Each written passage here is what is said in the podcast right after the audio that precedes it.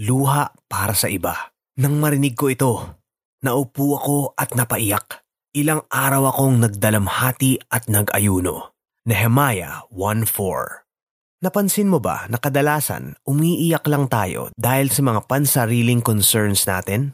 Umiiyak tayo kapag may problema tayo, kapag nasasaktan tayo, kapag may kaaway tayo, kapag may sakit tayo, kapag nahihirapan tayo, kapag malungkot tayo, kapag may pinagdadaanan tayong pagsubok, kapag sobrang galit o inis tayo, kapag nakakapanood tayo ng nakakaiyak na palabas o kaya naman ay kapag sobrang saya din natin. Pero natatandaan mo ba kung kailan ka huling umiyak para sa iba?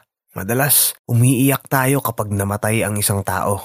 When was the last time that we cried with someone because we care and feel their pains and burdens? Sa Bible, may isang lalaki na ang pangalan ay Nehemiah. Nabalitaan ni Nehemiah ang kalagayan ng kanyang mga kababayang Hudyo na sila ay naghihirap, minamaliit at nilalait ng mga dayuhan doon sa kanilang lugar. At hindi lang yun, nalaman din ni Nehemiah na ang kanilang bayan ay sinunog at sinira ng mga kaaway nila at ang pader na nagsisilbing protection nila ay winasak rin.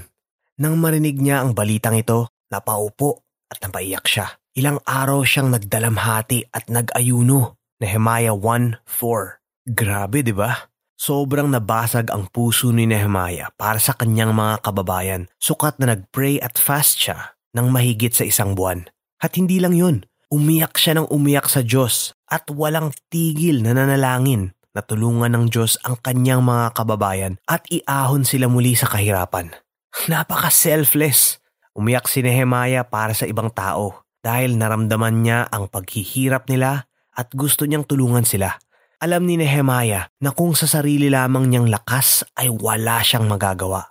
Kaya naman, una niyang ginawa ang pinaka-best na paraan para matulungan ang kanyang mga kababayan.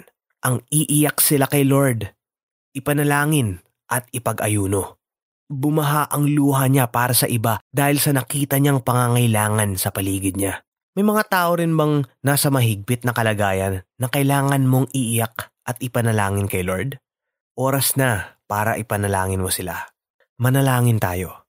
Lord, salamat at ginagawa ninyong sensitibo ang puso ko para marunong akong makaramdam sa kabigatan ng iba. Gamitin ninyo ako para makapanalangin at makapagbigay ng comfort sa mga taong nasa paligid ko. Help me and teach me to be selfless just like you. In Jesus' name, Amen. Application. Basahin ang Nehemiah 1 at i-meditate ito. Maglaan ng oras para alamin ang sitwasyon ng iyong mga kapamilya, kaibigan at maging ng ating bansa. Nang marinig ko ito, naupo ako at napaiyak. Ilang araw akong nagdalamhati at nag-ayuno. Nehemiah 1.4